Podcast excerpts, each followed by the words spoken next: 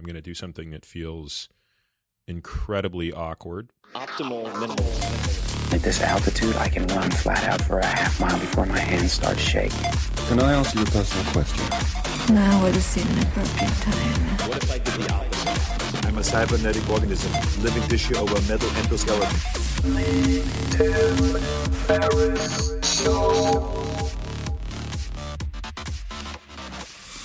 This episode is brought to you by Athletic Greens. I get asked all the time what I would take if I could only take one supplement.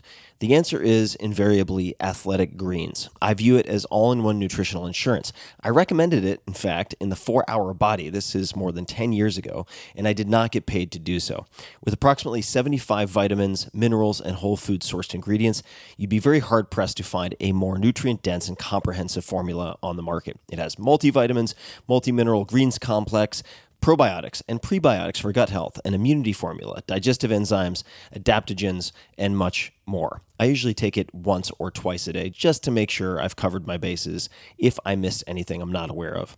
Of course, I focus on nutrient dense meals to begin with. That's the basis.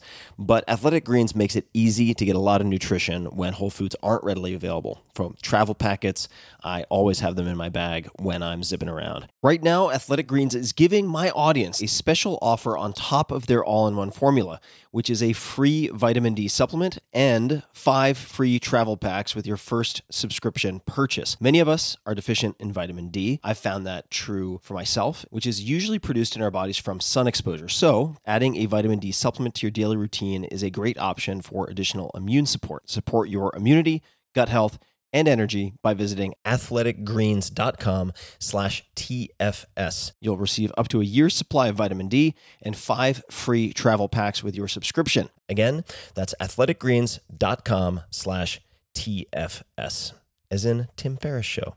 athleticgreens.com slash TFS. With LinkedIn Jobs, we tap into a network of more than a billion professionals to help you find quality professionals quickly and easily for any role you need. Marketing wizards? Found them. Software engineers? Found. That project manager I could never seem to hire? And found. LinkedIn Jobs quickly matches your roles with candidates with the right skills and experience. In fact, 86% of small businesses get a qualified candidate within 24 hours. Post your first job for free and get started at linkedin.com slash acquire. That's linkedin.com slash acquire. Terms and conditions apply. Hello, ladies and gentlemen, boys and girls. This is Tim Ferriss, and I am walking in flip flops down the sidewalk in San Francisco, where the birds are singing. I just passed by, kind of head faked and slalomed around.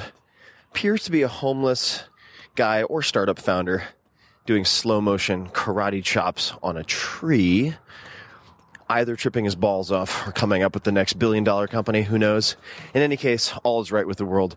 This episode is a follow up episode with Dr. Peter Attia. This is by popular demand. As soon as many of you listened to episode 50, which was the first episode with Peter, uh, that was Dr. Peter Attia on life extension, drinking jet fuel, ultra endurance, human foie gras, and more. Immediately after that, you asked for a round two. So, many, many of you submitted hundreds of questions. Those were voted up. And he answers the top 10 to 15 of those in this episode. Why does it always sound like Beirut during wartime in San Francisco? God damn it, people. Anyway, this is a really, really fun episode. Uh, it's hilariously awkward for Peter in the first few minutes. Give him, eh, you know, four to five minutes to really get into the flow. And I promise you, this is well worth the listen. I learned so much about blood testing, and I know a lot about it already. I learned so much about the supplements he takes and why, and the supplements he does not take and why, uh, how he thinks about long term ketosis, the value or lack of value in it, and on and on and on. So please enjoy.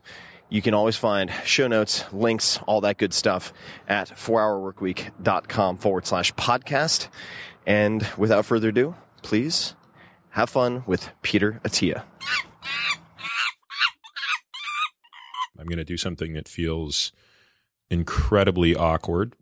Uh, so I ask you to bear with me, which is basically sit here and have a monologue with myself for the next hour or so as I answer um, at least a subset of these questions. So hopefully this isn't um, as awkward for you as it is for me. All right. So basically, um, looking through a list of a couple hundred questions that uh, you have posed, and what I'm going to try to do is address about 10 or 11 or so. So let's start. First question, um, which uh, is submitted by someone that says it says cinema. I don't know if that's the person's name, but it says, "What are the top five biological tests, blood work, hormones, etc., everyone should get?"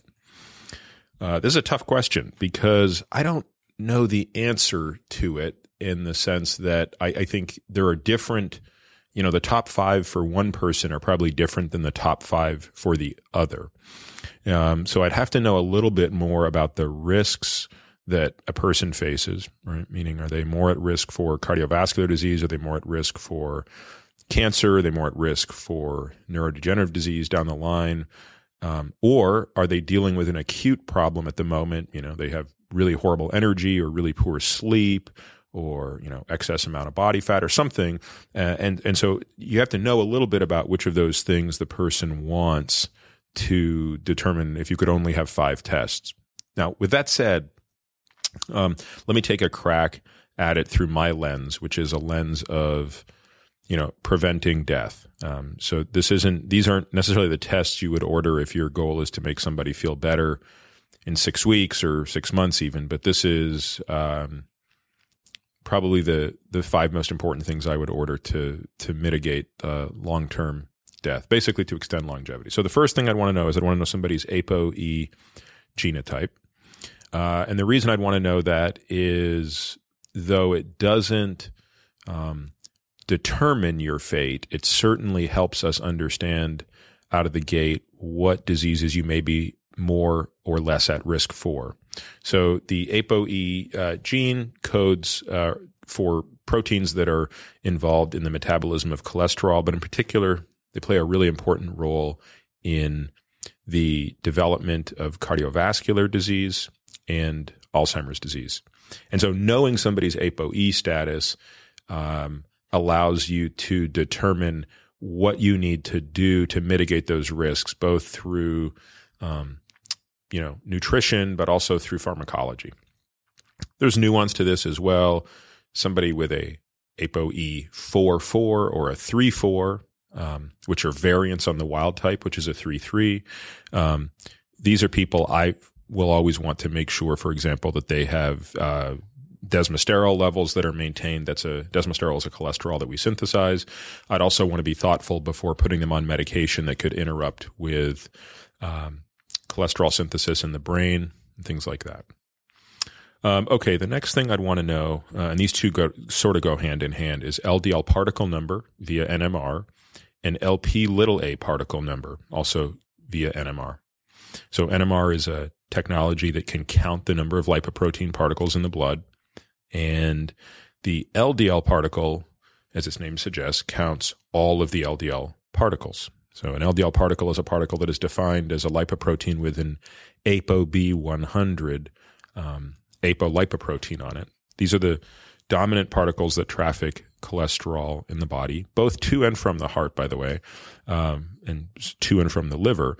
Um, but but they they sort of gain their fame because these are the ones that traffic sterols into the subendothelial space where it leads to atherosclerosis, and and we know um, I would say without any, beyond any shadow of a doubt, but some might dispute that. We know without beyond any shadow of a doubt that the higher the number of those particles, the greater you are at risk for cardiovascular disease. So I like to know that. And again, that tells me where to focus on reducing it. Some people have that number elevated because of genetic reasons. In other cases, it's very lifestyle driven. Uh, now, the subset of that is this thing called LP little a. So LP little a is a um, it's another LDL particle, but it also has another apolipoprotein on it called apolipoprotein little a. Now, I know what you're thinking, which is could they have come up with worse names? And the answer is maybe.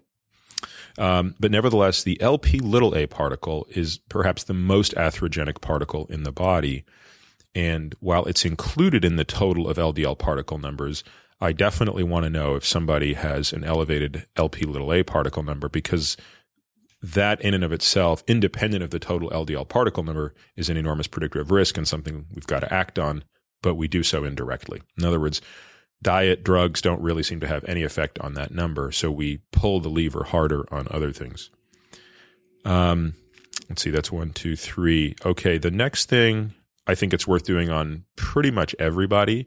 Um, if you're trying to evaluate their risk of metabolic disease or just figure out what's going on at the moment, is a, is a very simple test called an OGTT, an oral glucose tolerance test. Um, and while simple in concept, it's sort of a pain to administer, which is why most people don't get it done the way I would like it done, which is um, a time zero, time one hour, and time two hour test that looks at um, insulin and glucose. So out of the gate, you have a glucose and insulin level. You drink a 75 gram, uh, sort of nasty cola like drink that contains 75 grams of glucose in it. And then one and two hours later, you have this repeat blood draw. And, and why I think this test is important, especially is what you see at the one hour mark. A lot of people skip that and they just go straight to the two hour mark. But that one hour mark is where we see the early warning signs. So a lot of people don't meet the criteria for diabetes, meaning they have a normal hemoglobin A1C and they don't have a glucose over 200 um, in, in response to this test. But when they start to get very elevated levels of insulin at that one hour mark, and I, you know, elevated is, is sort of a subjective term. I would define elevated as anything over 40 to 50 uh, on the insulin, and that's subject to the lab. That's based on the lab that I use. I know that that person is hyperinsulinemic, even if not while fasting, and that's a harbinger for sort of the metabolic problems that we're trying to ward off. Uh, let's see, one more. Um, I think it would be a toss up for me. Um, it really does depend on what the person's at risk for. I like to see a person's IGF 1 level, insulin like growth factor 1, um, we know that this is a pretty strong driver of cancer. So if we have a person who's at risk for cancer or who themselves is a survivor of cancer, we really want to do everything we can through through diet, both the type of food and the amount of food that they consume to keep IGF one levels low. Um, so I guess that would probably make my my top five list. Okay. Next question. This is by someone named Bezo. It says In the fitness community, it is widely accepted that carbs after workouts help enable protein synthesis with the anabolic window. But I've seen studies disprove this. What have you seen and what do you know in regards to this theory? Um, so, okay, so the, the question basically is um, should people uh, eat carbohydrates following weight training? To promote anabolism within the muscle. At least uh, that's the way I'll try to answer the question. So I think the short answer is it depends what you are optimizing for. So if you are a bodybuilder or if you are somebody whose primary objective is to increase hypertrophy, which is just a technical term for muscle size, uh, then yes, I think there almost assuredly is a benefit from consuming carbohydrates and or whey protein. Remember, whey protein is going to really spike insulin as well. It's it's a already relatively uh, simple form of amino acids that's quite insulinogenic, uh, and so I'm not. Actually, that's not true. I am actually aware of a study that I, I believe tried to compare carbohydrate versus uh, whey isolate, uh, and unfortunately, I can't recall the uh, the difference between them if there was one. But the, the point is, they're both quite insulinogenic. Um, so yeah, if your goal in life is to sort of increase the size of your muscles, uh, then I think that's going to be a positive thing to do. Um, keep in mind that for some time now, bodybuilders have used insulin, just straight up insulin, um, as a quote performance enhancing drug. I say performance enhancing because really it's I don't really know what performance means in bodybuilding, but in as much as they'll use anabolic steroids, they'll certainly use insulin in a building phase, not a cutting phase. Because remember, an- insulin is anabolic to fat and muscle. So, um, unlike testosterone, which is, of course, anabolic only to uh, fat, uh, pardon me, to muscle, and it's catabolic to fat. So, um, now, what's the flip side of that? The flip side of that is if you're somebody like me, for example, who, I mean, could not care less about the size of his muscles, then uh, no. In fact, the answer is I don't do that. In fact, I, I'm at the point now, you didn't ask this question, but I guess since I'm on the top, I don't even consume whey protein post workouts anymore. Um, so when I lift weights, which I do twice a week, I do it basically fasted uh, just drinking water. And post workout, I consume nothing. Now, what I acknowledge is I am missing out on the opportunity to increase muscle size, muscle mass, potentially even strength with the slight breakdown of muscle. But you see, I don't care about that as much as I compare about a few long term things I'm tweaking uh, that involve some sort of caloric restriction that I like to do. So again, neither one is right nor wrong, um, but it's really a function of what you're optimizing for.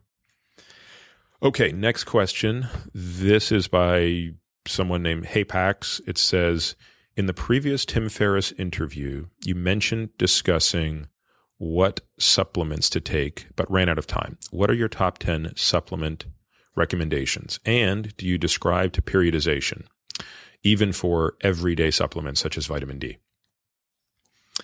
Um, I, I, mean, I'm certainly happy to answer what supplements I take. I'm not sure how relevant it is to the listener uh, because I there's few things that I believe just taking out of the gate for everybody. Uh, in other words, I sort of, uh, you know, with my patients, at least, uh, take a very um, tailored approach to what they should or shouldn't take. So, uh, what do I take? I take vitamin D. I take a baby aspirin. I take methylfolate. I take B12. I take EPA and DHA, uh, omega 3 fatty acids. Uh, and I take berberine. I think that's all I take. Uh, and you could argue baby aspirin's not really a supplement, but uh, I count it as one, I guess.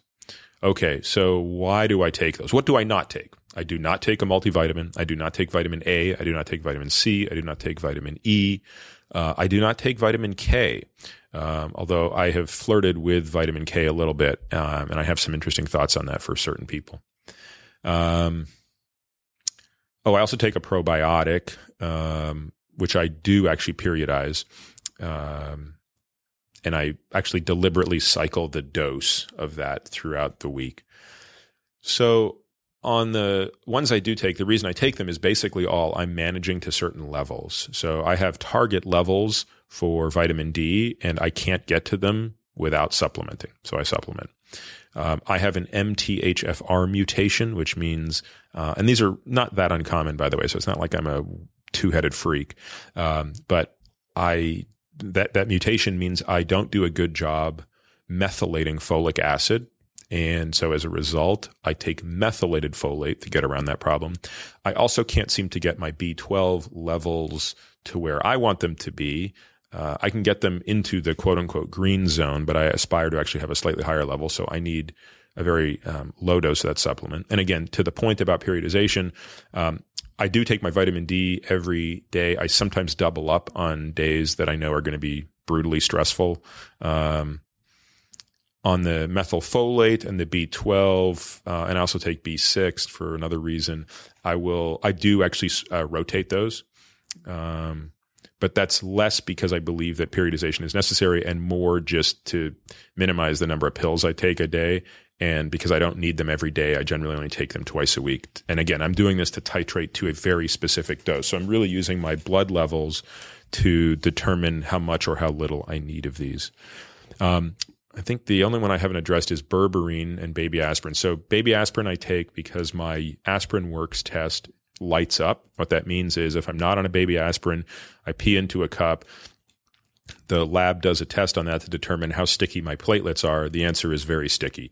So, um, a baby aspirin, which is just a quarter dose of an aspirin, actually inhibits um, the functionality of platelets in a way that doesn't, like you know, lead to like massive, you know, bleeding if I get a cut, but takes the quote unquote edge off that um, that feature. And and actually, what I will do there is I will I will um, increase that to a full aspirin, meaning four baby aspirin, any day that I'm doing a cross country flight, which is usually once or twice a week. So most days I'm just taking a baby aspirin. Any day that I'm flying, because I want to minimize, you know, even the smallest chance of, um, you know, a blood clot, I'll take four of those. Um, okay, so the last one is berberine. So berberine is a vegetable extract that actually is kind of a natural um, mimicker of metformin on one hand, which is to say it activates AMP kinase. And what the net effect of that is, Uh, and I'm sorry I'm going a little quick. We, we could obviously spend an hour just talking about why AMP kinase activation is important in health. Uh, but suffice it to say, one of the net outcomes is the suppression of hepatic glucose output, which maintains lower levels of insulin and therefore lower levels of IGF 1, which is something I place a huge premium on. Um, the other thing that berberine does that metformin does not do is it inhibits PCSK9. So um, PCSK9 plays a very important role in the um, metabolism or breakdown or processing of lipoproteins, those LDL particles. And about 10 to 15% of the population, if I have my numbers right, and I might be a bit off, um, tend to overexpress PCSK9. And we have a genetic test for this that I, I, frankly don't do that often in people. I tend to just put them on berberine, and if their LDL part, if their LDL particle number drops on berberine by you know ten to twenty percent, then I know that they're an overexpressor of PCSK9. If they have no response, then I know that they're not, but they still may benefit from it from a glycemic uh, and insulin level. So, um, anyway, that's that's where I am on the supplement front. Okay, next question. This is from Gabby in Toronto, my hometown, no less. The evidence, both pro and anti keto, seems conflicting. Should the ketogenic diet be seen as a short term intervention or a long term lifestyle? And what can be done to minimize any potential downside to keeping it long term? Uh, Gabby, this is a question. Uh, I think I'm selecting all the questions I don't know the answers to um, because um, well, okay. So let's start with the hardest part of this. Is there evidence of any society that has subsided or any, any group of our ancestors or, or, or any culture that has, has lived entirely on a ketogenic diet in perpetuity? Now, this is a controversial topic and I'm not an expert in it. So I don't know the answer, right? But I've read everything that I can get my hands on. And I think I'm comfortable saying I don't know. Now, historically, uh, people have suggested that the Inuit lived perpetually in a ketogenic state. Um, I'm not convinced that that's correct. I think they probably spent part of their time in ketosis, but may not have been in ketosis full time. Uh, the other culture that often gets mentioned as a full time culture of ketosis are the Maasai, though I've never seen supporting evidence for that. And I have my doubts because the Maasai, to the best of my understanding, uh, bordered more on carnivore than omnivore. And it would be, to my estimation, very difficult for a pure carnivore to be in ketosis because that's just too much protein consumption. Um, and as you probably know, if you've experimented with ketosis, you've got to really be, you know, you have to be, you have to titrate that protein level down quite low in addition to the carbohydrate level. So, so basically, let's take that off the table as do I have any um, sort of natural experiment that I can point to that says being in ketosis in perpetuity is the way to go? Uh, and I think the answer is I personally don't. Um, if somebody does, uh, it would be great to post about it and and and post to some you know some sort of credible literature on it. Um, so, assuming the answer is no, that doesn't mean the answer to your question is no, right? So, when we start with what are the pro and anti keto data, um, I guess the question is they're all surrogate data, right? In other words, nobody's done a long term study that says we're going to put a bunch, you know, we're going to take a group of people, we're going to randomize them. Um, half of them are going to go on a ketogenic diet, half of them are going to go on, you know, fill in your blank diet, um, and let's see who lives longer. So that we'd want to do that, and we haven't done that. Um, and even if we did that in animals, by the way, it's not clear it would be a particularly relevant experiment, given especially mice, which we have a, a fond fondness for doing experiments in. Mice being natural herbivores probably wouldn't be a great model for this.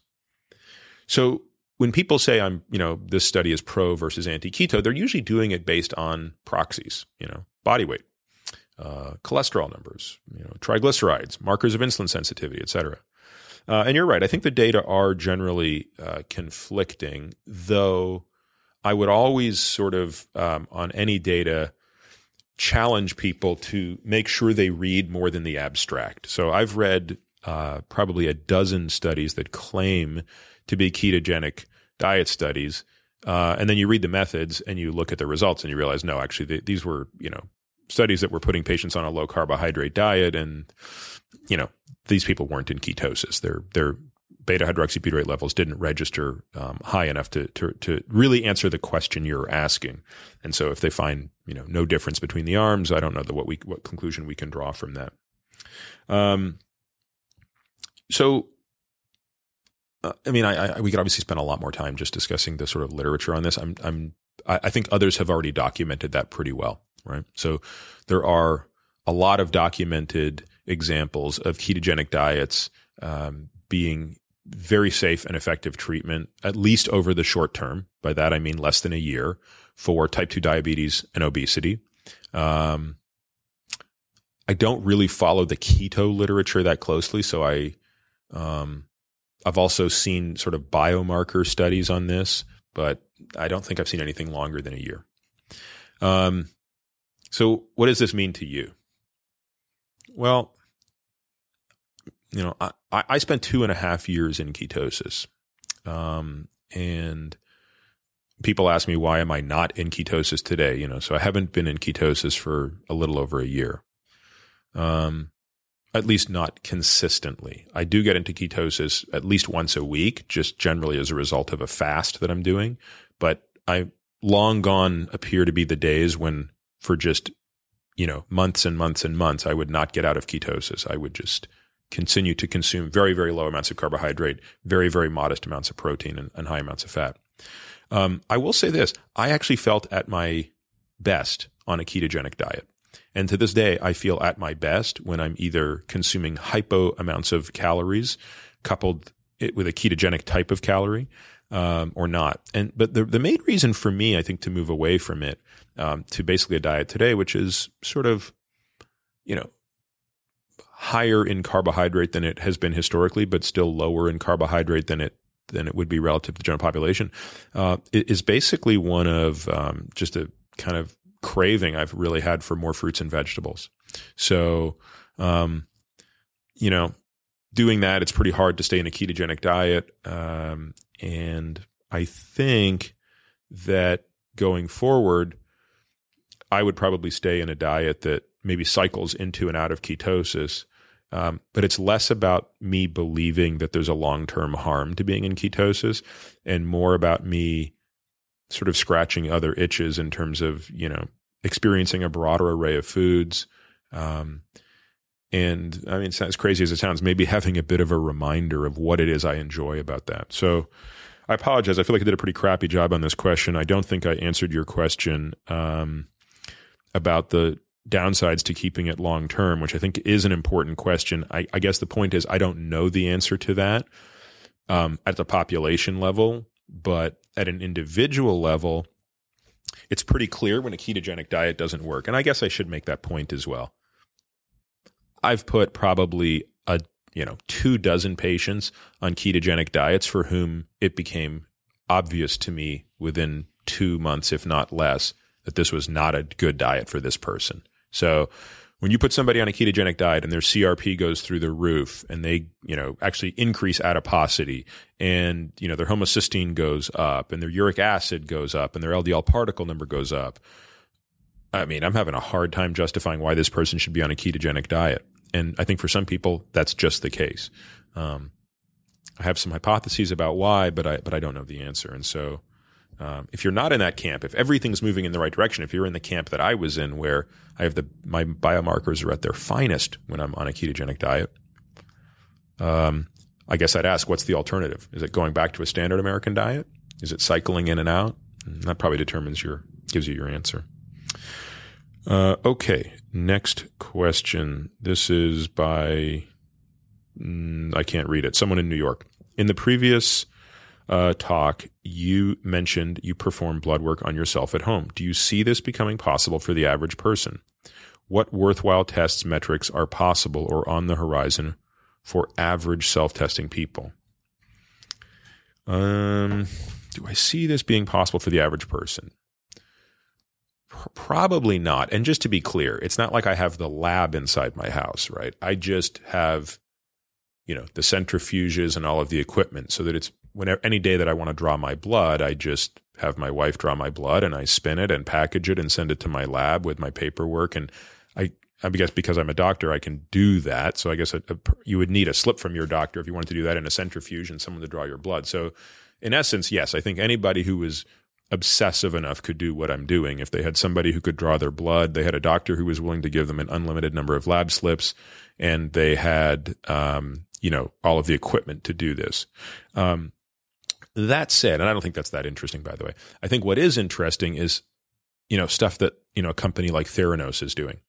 So, so Theranos is a company um, in the Bay Area, founded by um, a woman named Elizabeth Holmes, who who I don't know by the way, uh, but she's sort of this young prodigy. Um, and and basically, what they're doing is, at least to the best of my understanding, is creating like this sort of black box that allows you to use just like a thimble, uh, less than a thimble. I mean, really, the the amount of blood you would use on a blood glucose meter. Um, but instead of just getting glucose or just getting ketones, which is pretty much what we get on those tests today, to get just a, a much, much broader array of tests. And, and I think the question is, will those devices be the things that people own? I think not, but I think their goal is to have those things, you know, potentially at a CVS where you can go in and you can, you know, sort of put a, a finger, a finger prick of blood onto, um, you know, a strip and you can get a wide array of things. So, um, I think those things aren't that far away. Um, I do wonder if one of the bigger hurdles to that is sort of the legal stuff. Obviously, if you see what you know the FDA and 23andMe have gone through, um, you could argue, well, okay, that's just because it's genetic testing. Would the government be as concerned if people are getting blood tests without their physician acting as middle men or women? Um, I don't know the answer to that question. It's certainly beyond my pay grade.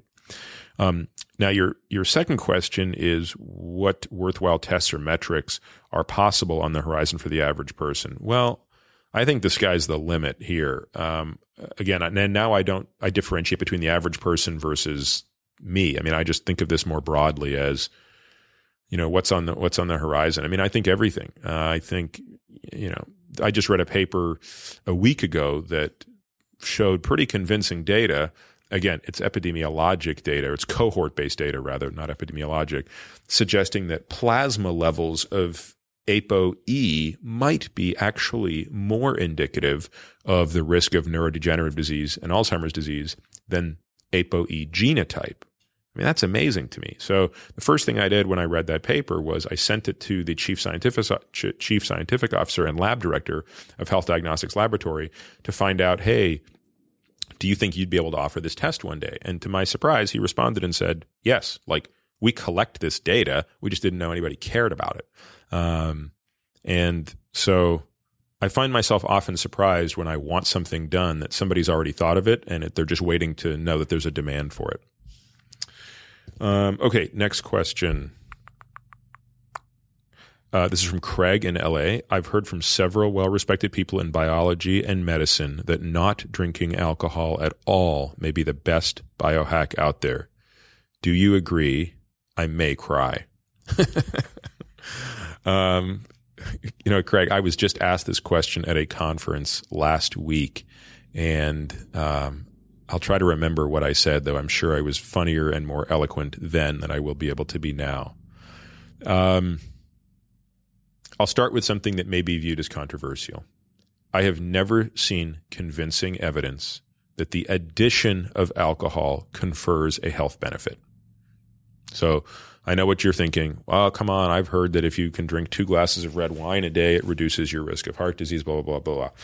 And I'm saying I don't buy those data, right? I think that um, for some people, ethanol, alcohol, um, you know, up to reasonable doses, no harm.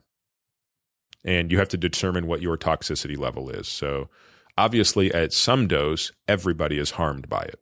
And in, in that sense, you know, we come back to this model of what I call the uh, the toxicity model. Um, so let me, let me explain that, and then we'll, I'll come back to this what what the implication is for Craig and, and everybody else who's wondering if they should drink.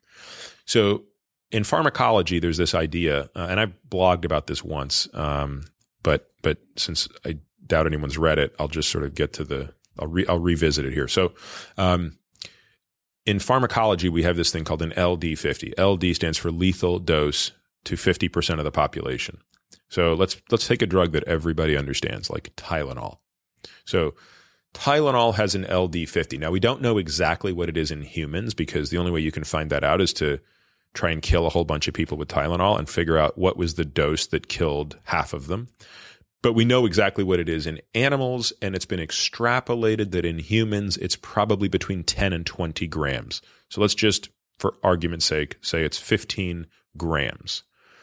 What that means is if you had a room of a thousand people and you gave everybody 30 extra strength Tylenol, in three days, half of them would be dead. And I say in three days because that's about how long it takes to undergo liver, liver failure and death from um, an acute ingestion of Tylenol. So, okay, so that's interesting. But how does that pertain to our alcohol question? Well, um, if you took that same group of a thousand people and you gave everybody five grams, you might actually knock off one person. You wouldn't probably in a thousand because that's too small a sample, but play with me on this one, right? Um, if you gave six grams, you might knock off a few more. If you gave boom, boom, boom, boom, by the time you get up to 15 grams, remember, you've knocked off half the population.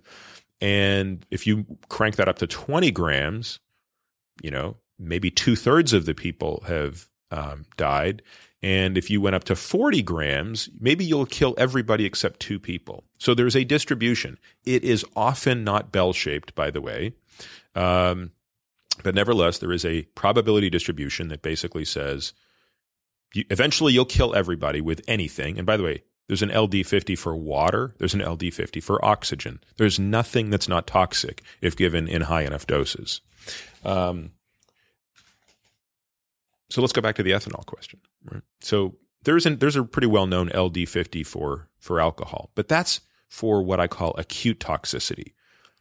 That's really not what this question is about. But I want to I want to just make sure I clear this up because this will be a confusing point. So the acute toxicity is is is the you know like if ever you know we have a thousand people in a room and we make everybody drink 24 beers assuming they don't puke. Or we could even just say look we give it to them intravenously so we take that off the equation. Yeah you'll kill some fraction of them. So now let's take that off the table and say no no we're not talking about acute toxicity. We're talking about chronic toxicity. So at a high enough level of alcohol everybody's going to get cirrhosis right? But interestingly at a low level of alcohol long before people are getting drunk there are a lot of people who experience horrible side effects. Now, the second point worth making here is it's not always due to the alcohol. So there are a non trivial subset of the population for whom the tannins within wine cause vasomotor effects, horrible flushing, horrible GI effects, um, and you know basically anything over about a sip of wine, and they're not doing well. And I don't mean like they're ill. I just mean they're not you know they're having basically an inflammatory response that's suboptimal. And the same is true for many people drinking beer. Um, and so, so I guess to answer your question, Craig, the, the thing I always recommend to patients when they ask me this question is do an elimination reintroduction test to find out what's true for you. Because at the end of the day, you're asking this question probably not because you care about it at the meta level, but probably because you want to know the answer for you. Should you be drinking alcohol? And if so, how much can you get away with? And the best way to answer that is basically knock it out of your system for one month, make no other change, by the way, and then slowly reintroduce it. And, you know, take your alcohol of choice, right? So if you're a red wine guy, go zero wine for a month, make no other change otherwise, and then reintroduce a glass a day. And you'll you'll you'll get a sense. Hey, do I feel better, worse, the same? And if the answer is actually I feel a little worse, then you, you know you think you know, and if you if you don't feel any different, then you're probably okay. Um, okay, so anyway, I think I've harped on that enough, but I think you get the point. Okay. Next question is from Kirby in Austin, Texas. You have mentioned passing a glucose test with flying colors after being in ketosis. Matt Lalonde has stated long term ketosis would induce insulin resistance. Do you think your results are, are anomalous and would you discourage carb boluses? Okay. So, uh, yes, I did uh, several types of tests while in raging ketosis. Uh, first and foremost, I did what was called the gold standard, which is um, either a euglycemic clamp or an insulin suppression test. I did the insulin suppression test um, at Stanford. It was administered by the team of Jerry Reaven. Jerry Reaven is uh, is a fellow who basically coined the term syndrome X, which later became described as metabolic syndrome. Um, he's perhaps one of the most thoughtful people on insulin resistance. Um, and and that I can't. And I apologize if I'm repeating myself. I may have already talked about this on a podcast, but uh, if not, I, I, guess if I have, you know, skip the next three minutes. Um, so the way that test works is you show up in the morning, you know, overnight fast. They hook you up to two huge IVs, so like you know, 14 or 16 gauge IVs, one in each arm, and they give you insulin in one and glucose in the other. And the dose of glucose and the dose of insulin is determined by your body weight and your surface area. And they've done this, you know, in thousands of patients for about 35 years now. So they have they have this pretty well dialed in.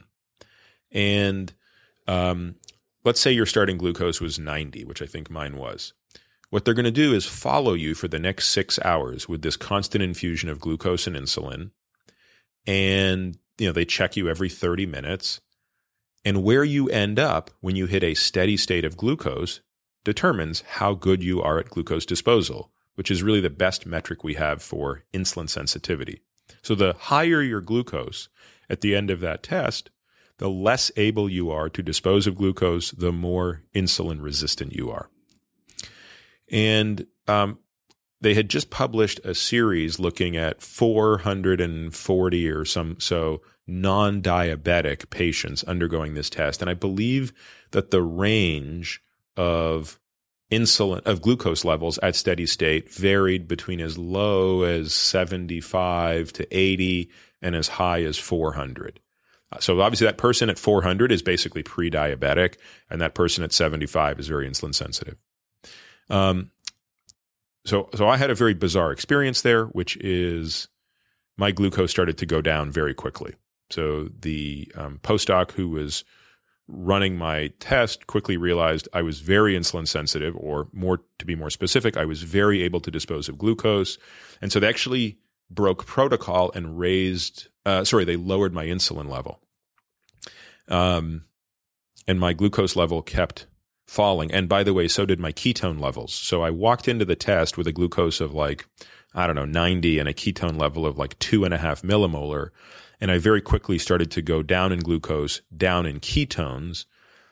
And the test ended pretty badly. Basically, at about 90 minutes, my glucose was in the 40s. I was starting to become symptomatic. They stopped the insulin, gave me more glucose, but then I really fell off a cliff. Uh, my glucose got down to 32, ketones were near zero. Now I was profoundly symptomatic. Um, I mean, I that was that's that's actually the closest I think I've ever come to biting the big one doing one of my goofy self experiments because um, they had to bolus me with uh, pure dextrose, what's called D50. The IV infiltrated. The whole thing was a total disaster, but luckily in the end they they rescued me. Um, and the punchline is I guess I'm the most insulin sensitive person they'd ever measured. As part of that, I also did an oral glucose tolerance test a couple of weeks later, and the results there were quite similar. So, started out at a glucose of like, I don't know, 90 and or maybe 89, I think, and an insulin level of maybe four. And at one hour, the glucose was up to maybe 105 and the insulin was up to like 15 and at two hours, glucose was in the 70s and insulin was maybe down to six. So again, that would be uh, a great example of glucose disposal. Okay.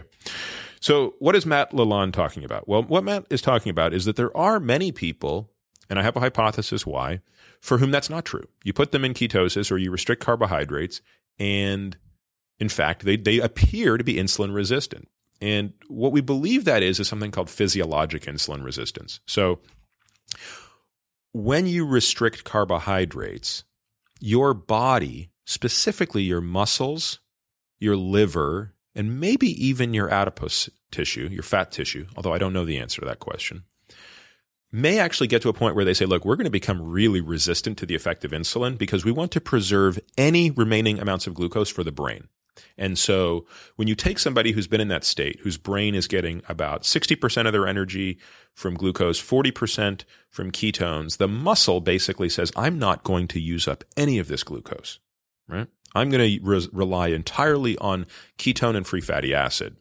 And then when you bl- dump on that person a huge degree of glucose, it just skyrockets because the brain isn't going to dispose of that quickly. The, dis- the rapid disposal of glucose is glycogen mediated. It's hepatic glyco- uh, glycogen and muscle glycogen.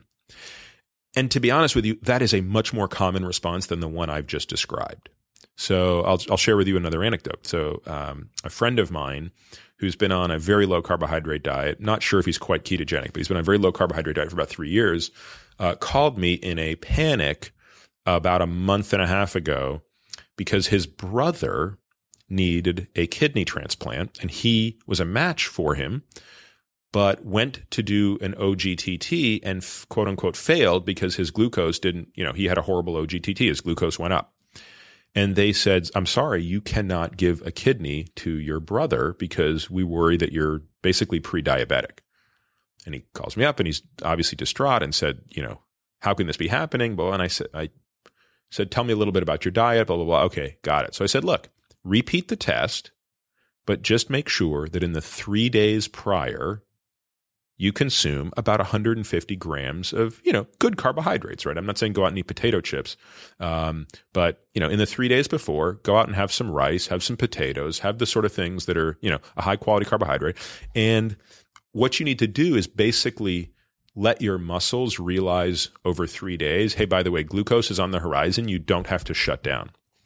And uh, he, he sent me a very, very kind uh, note about a month later saying, "Oh my God, you know, I'm just getting. I mean, I'm just getting out of the hospital now. The operation went well." Implying, obviously, he redid the test. He passed with flying colors, and he had just donated a kidney to his brother. So, um, a very happy ending for him. But of course, it sort of pissed me off to think that the doctors didn't know this uh, in advance. Um, so now to the question: Why did I not have that experience? And I've done so many of these tests that I, I it's pretty consistently true. The only thing I can think of is that because of the the um, quantity and intensity of my exercise, I think I walk around in a state of relative glycogen depletion, and as such, uh, there must be a certain threshold where below a certain amount of glycogen, your muscles are just primed to take in glucose, and and I suspect that's what's going on in me and the other few people I've tested who are on very low carbohydrate or ketogenic diets who have who pass OGTTs with flying colors. So I hope that answers that question. Um, okay, the next question is Ohibna, I think, in London. You've mentioned before that you eat a ketogenic diet because it works for you. How would someone figure out if it's a good or bad idea for them? What are the markers you check? Okay, so I guess I kind of already answered this one in um, the question do, do, do, do, do, that Gabby asked. Um, so what? How how could I sort of synthesize that so I don't go on too much more? So it works for me. I think the reasons why I described it works for me make sense. Uh, you know, how does this diet not work for you? Well, people who start to just put on massive amounts of fat, which I think it happens. I mean, I think there are just people for whom you put them on a ketogenic diet and they blow up. That's generally a bad sign, right? It just says that, you know, your body prefers the currency of glycogen to that of fat. And absent doing something hypocaloric, maybe a hypocaloric ketogenic diet, um, something's not going right. The other thing is, you know, biomarkers that that really go to hell in a handbasket. And I I always do worry when someone's LDL particle number goes through the roof on a ketogenic diet. Um, I will actually comment on that specific case on my blog um, shortly. So, because um, that's in and of itself an entire topic around troubleshooting the skyrocketing LDL particle number on a ketogenic diet, which I I feel like I'm now becoming um, one of the one of the people who sees that a lot, and I'm getting better at appreciating what some of the nuances there. But it's a, it's it's a it is complicated, and it comes down to managing levels of sterols. So understanding cholesterol synthesis versus cholesterol reabsorption, uh, and you can get clues about that. Um, they're also, and this is too soon for me to say because I don't think my N is large enough, but I do think that there are certain um, ApoE genotypes that do more or less better on um, a high fat diet versus not. Um, the thing I would wrap this in, the bow I would wrap this all around is be careful to distinguish between hypocaloric and hypercaloric ketogenic diets. They don't have that much in common aside from their names, right? So physiologically, to put somebody on a hypocaloric ketogenic diet, most people respond really well to that um, when they have an acute metabolic issue you're trying to resolve the eucaloric or isocaloric or even hypercaloric ketogenic diet, meaning basically an ad libitum ketogenic diet, which is like, yeah, just stuff your face with ketogenic foods. Th- that's one where all bets can be off. There are a lot of people that really don't do well on that diet. And I've sort of described what that phenotype looks like. Uh, and then conversely, there are kind of people like me who got away with it. I mean, I just, I could like mainline fat when I was on a ketogenic diet and it just didn't matter. Um, but I, I'm starting to believe that people with my phenotype are actually in the minority. And by the way, there also appears to be a big gender difference. I have noticed that on balance, um, it is easier for men to succeed on ketogenic diets than women. Uh, not it's not an across the board rule, but it's it's just sort of a general theme. Okay, uh, the next question by Christian in Montreal, Canada. I love the Canadian contingency here. When Dr. Attia mentioned that cardio isn't good for you, does he mean intense cardio or even regular folks jogging? How do I get a good VO2 max then? Okay, so there's really two questions here, but they're good ones. So, no, I do not mean that, you know, exercise is bad and that you shouldn't be out there walking or jogging or doing all these things. What I'm talking about is the the the the type of cardio activity that puts an undue stress on the heart in terms of cardiac output. So, what does that mean? So, and again, apologizing if I've I've already forgotten what we talked about on the last podcast, but obviously we must have talked about this somewhat, or this wouldn't be coming up. So, so at rest we have a cardiac output that's you know modest, right? So someone my size might be three, four, five liters per minute, meaning as I sit here, my heart is putting three to five liters per minute of blood throughout my body.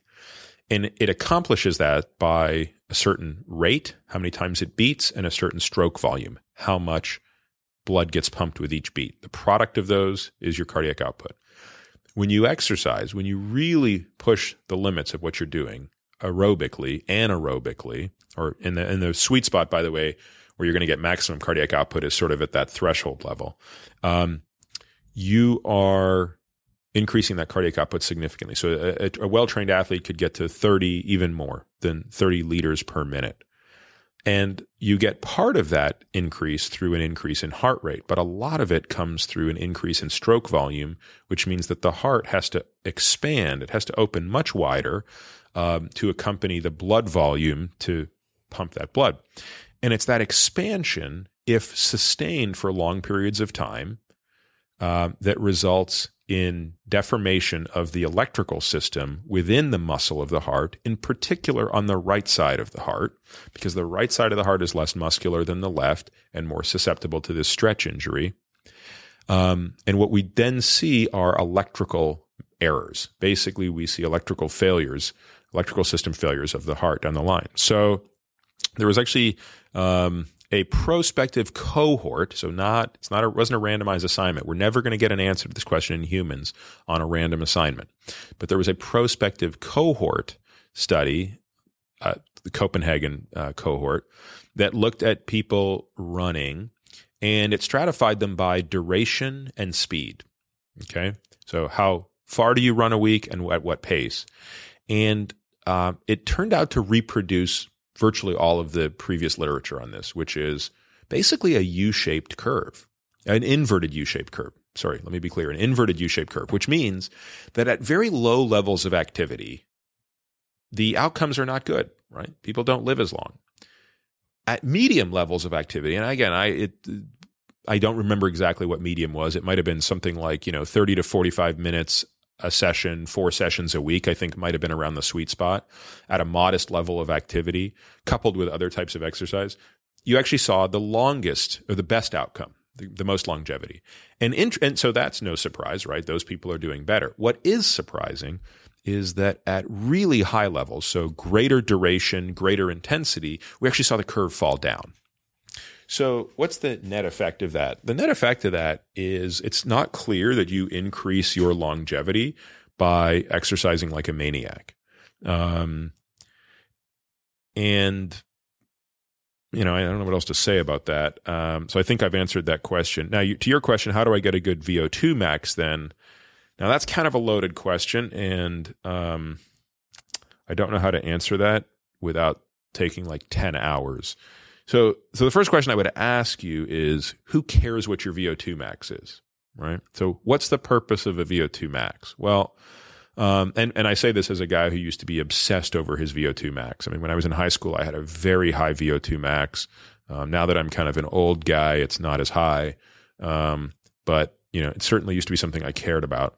Um, the reality of it is VO2 max is very sports specific. So, um, the number itself really shouldn't be something you care about. So my VO2 max on a bicycle um, doesn't translate to running. right? You know, if you took me, if you put me head to head with somebody who was a runner with their VO2 max and I'm a cyclist in VO2 max, that, that guy would blow me out of the water because I don't run at all. Um, similarly, we know that VO2 max is only weakly correlated with performance. Uh, even in endurance sports. And that's very counterintuitive. Now, there's something that's related to VO2 max that's highly correlated with performance, and that's called either PVO2 max in cycling or VVO2 max in running. So in running, the velocity that you run at your VO2 max, not your VO2 max, is highly correlated correlated with how you will perform. And similarly in cycling, the power, the amount of watts you put out at VO2 max is much more important than whatever your VO2 max is. Um, okay, so I won't go into that anymore, but I will say this nothing that I've said about the the the sort of principles of training means you can't have a high VO2 max. Remember, VO2 max is something. How do you train for VO2 max? Like, if I, you know, if someone came along and said, Peter, let's see if you can get your VO2 max back to 70, right? I'm going to give you six weeks to get your VO2 max up to 70 milliliters per um, per kilogram per minute. I might actually still be able to do it if I just train very specifically for it. So the first thing I would do is I would lose weight right? I would probably drop three kilos out of the gate. That helps you. And then secondly, I would train very specifically to increase my VO2 max, which is basically three to five minute intervals in the exact apparatus and position I will plan to be tested in. And frankly, that's just kind of an artificial thing to do. So I can train that energy, energy system naturally um, without any detriment to what we're talking about because it's a relatively short duration. Or I could train it artificially just to get the higher number on the test if I cared. Um, so, short answer is you can still have a good VO2 max while adhering to the exercise principles of longevity. Um, okay. Um, do, do, do, do, do. Oh, there's another question about VO2 max. I'm not going to address that.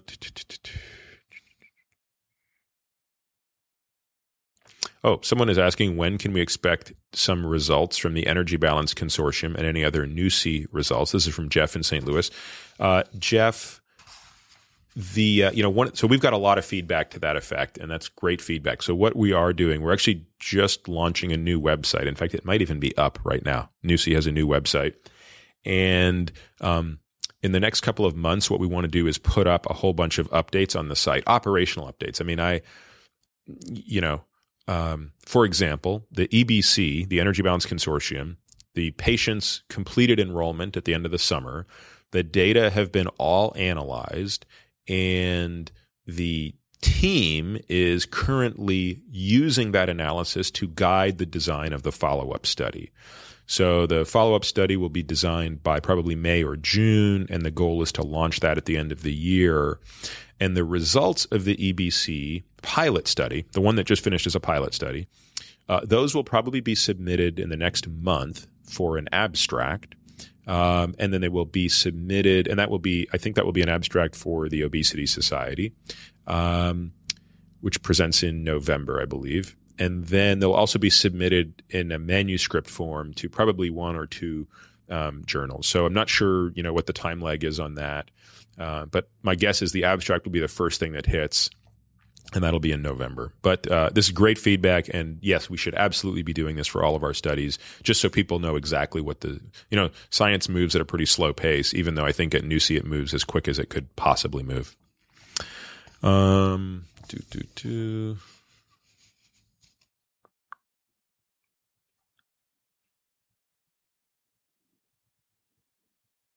Hmm. All right. So NP from Seattle asks, please talk about hormone issues in general for men over 40. Regarding this, what are your thoughts on, on testosterone supplementation? Um, well, you know, I think in general the hormone replacement uh, topic is is generally complicated. Um, and you know remember there are basically two there are four hormone axes in the body. There's the sort of insulin system which is basically the one that determines fuel partitioning. There's the adrenal system which copes with your response to stress both both acute and chronic. But of course it overlaps with the fuel partitioning system right? Too much cortisol you're going to partition more towards fat. There's the thyroid system which is primarily responsible for your metabolism, certainly your response to temperature, a bunch of things that figure into mood and other things like that. And then there's the androgen system, your sex hormones. And um, these systems act behave quite differently in men and women, and they behave differently as we age. So to take your, so you've asked a very specific question. So let's talk about men over the age of 40. So um, everyone's familiar with what menopause is, which is a condition that women typically go through in their late 40s, early 50s, where basically there is a loss of the two dominant androgens, uh, estrogen and progesterone. Um, and you know, maybe at some point I can share my thoughts on hormone replacement therapy in women um, and the the role of androgen in women and how you decide you know, should you be or should you not be on, on hormone replacement therapy? Um, you know, hint, it, the answer is super complicated and unfortunately gets distilled down into overly simplistic rhetoric. Um, on the male side, we it's, it's, referred to typically as andropause, which uh, is sort of a play on menopause, but you know, referring to the androgen hormone. Okay, so boy, this is a loaded topic. Um, it's a loaded topic because we live in a society where um, somehow we've let morality get in the way of science. Right. So we just, we have this whole issue in our society about drugs in sports, and we somehow view like cheating in baseball as the greatest crime that can exist. And, you know, I'm sure most of you realize this. There have been more congressional hearings on drugs in baseball or drugs in sports than there have been on virtually any important topic that should matter to Congress. Uh, you know, why drugs in baseball even gets in front of Congress is a mystery to me, let alone the number of times it's happened. Well, the net result of that is that basically there's a culture in medicine, sort of from the top down, that I think really tends to view uh, hormone replacement therapy in men is a negative thing. And, and I, again, this is purely speculation. So I, I, I don't want to be taken to the cleaners on this. I'm literally just sharing an opinion, which is when I read the literature, when I read the editorials and the commentaries, what I'm really seeing is we have a bias against hormone replacement therapy in men. Part of it may be justified because I think the pendulum, when I look at sort of all the goofy testosterone commercials on TV, I think the pendulum swung too far. Um, but the problem is we've completely lost the nuance on this. So I absolutely think that testosterone replacement is a viable option for men in whom testosterone levels are deficient and symptoms justify the use. Now, the problem is we have this uh, belief that uh, that is not actually substantiated by rigorous science that I think overstates the the detriment of that, right? So there's a very famous JAMA paper that came out, you know, six months ago, maybe a year ago, that was a pretty poor, poor meta analysis of a bunch of studies that su- suggested that testosterone replacement in men increases the risk of cardiovascular disease. Now, it might, but the data certainly don't suggest that. So the the way they did their study, the way they did their meta analysis, they inclu- they did a whole bunch of stuff. This actually could be another topic in and of itself. We could probably just do an entire segment on hormone replacement. But um, if hormone replacement in men results in um, an increased risk of, of of heart disease, it's it's actually not clear from the data. Um, in fact, people are more willing to accept that hormone replacement therapy in men, testosterone therapy specifically, um, actually reduces the risk of prostate cancer. Um, and when you get prostate cancer, you actually have a lower grade of prostate cancer. So the pr- the problem with all hormone replacement, and testosterone is no exception, is the numbers alone aren't significant. They, they're not sufficient to make the determination. Um, so you have to treat patients based on their symptoms. And um, I also think that the way we treat patients has to be customized to them. So, for example, it's not that interesting to me what a person's total testosterone level is or what their even what their free testosterone level is. If i don't know what their estrogen level is what their sex hormone binding globulin uh, sex hormone binding globulin level is their dhea and their dht levels i can't really determine. And i'm assuming now we're dealing with a patient who is symptomatic who clearly demonstrates the symptoms of you know low androgens. Um, I'll probably have sort of six different ways that I would treat somebody depending on their objectives. Do they want to be on this for life? Is this a bridge? Um, you know, do they want to maintain the ability to, you know, ha- you know, have kids and all these sort of things, fertility issues. So, um, I, think I've answered the broad level question, which is I, I, think testosterone replacement therapy is a is a great tool in the toolkit, but like every tool, you better know how to use it. Right? It's not just a hammer. It's it's a much more complicated tool, and unfortunately, there are probably just as many docs doing harm with this tool as there are docs who are afraid to pick up the tool. Um, all right. So let's, I feel like I'm at an hour. So this is kind of the last one. I don't want to kill people on this. So it's from Mike in Brisbane. Um, you're very productive. Do you have a standing weekly schedule for when you do each task? Do you have any unplanned non productive time? Uh, Mike, yeah, I think I am a pretty productive person most of the time, though there are times when I feel highly unproductive. Um, I am a list guy, and I this has been a trait that I've had since I was in high school, um, and it's just more evolved now. Now, there's a book called I think it's called Getting Things Done. I have not read it, but I know people who have read it who tell me I sort of do what the guy describes. So if you're if you're asking this question because you're personally interested in productivity, it sounds like that's a good book to read. Getting I think it's called Getting Things Done, and the the aficionado refer to it as just GTD.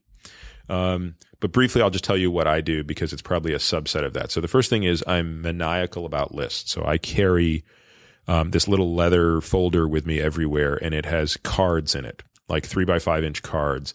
And I have a blue card, and the blue card is the top one in the in the little thing, and it represents everything I have to do on a given day. So I don't get to go to bed until everything on the blue card is crossed out. So I have a little, it sounds crazy, but I have a little box beside everything, and I put, so if I haven't done anything, there's nothing, no check mark through the box. When I've started the process or made some progress, if it's a two part thing, I put a hash through it. And then when it's completed, it gets the full X through it. And then beneath that, I have a pink card. The pink card is everything that has to be done by Friday of the week. So I fill out a new pink card every Saturday morning, and that's my weekly task. And again, that's work related. Then I have a white card, which is personal tasks for the month. So, you know, like get my wife's birthday present, you know, uh, register the home warranty, like, tr- you know, switch out our car insurance, like just dumb stuff that has to get done that I don't want to forget about. Um, and then I have a yellow card, which is long term work related things. So these are things I'm not putting on deadline, but I find it very cathartic to be able to write stuff down because it takes the stress away from me. Because I find that a lot of people get sort of paralyzed by not being able to do stuff. You know, they have, they get overwhelmed with things. I'm, I'm in the same boat. I'm very prone to this. Yet when I put stuff down on paper and any day of the week, any time of day, I can pull out my little cards and I can look at all the crap that has to get done. It actually uh, alleviates my stress, right? Because I was like, yeah, yeah, you're not going to forget about it. Because I think most of our anxiety is worrying that we're going to forget stuff, not how much stuff we have to do. I, I think of the two, the former is worse. And um, so, so, and, and look, if you, you know, go through Myers Briggs testing, you know, obviously I'm a J on the PJ axis. Um, and I'm probably an off the charts J. So I crave structure. I crave organization. Um, I crave order. Um, so to your second question, do you have any unplanned non-productive time? I mean, I do every week and I try to make that the time I spend with my kids you know, I try to basically, and, and I shouldn't say that because it's still somewhat structured, right? Like when I drive my daughter to drum lessons.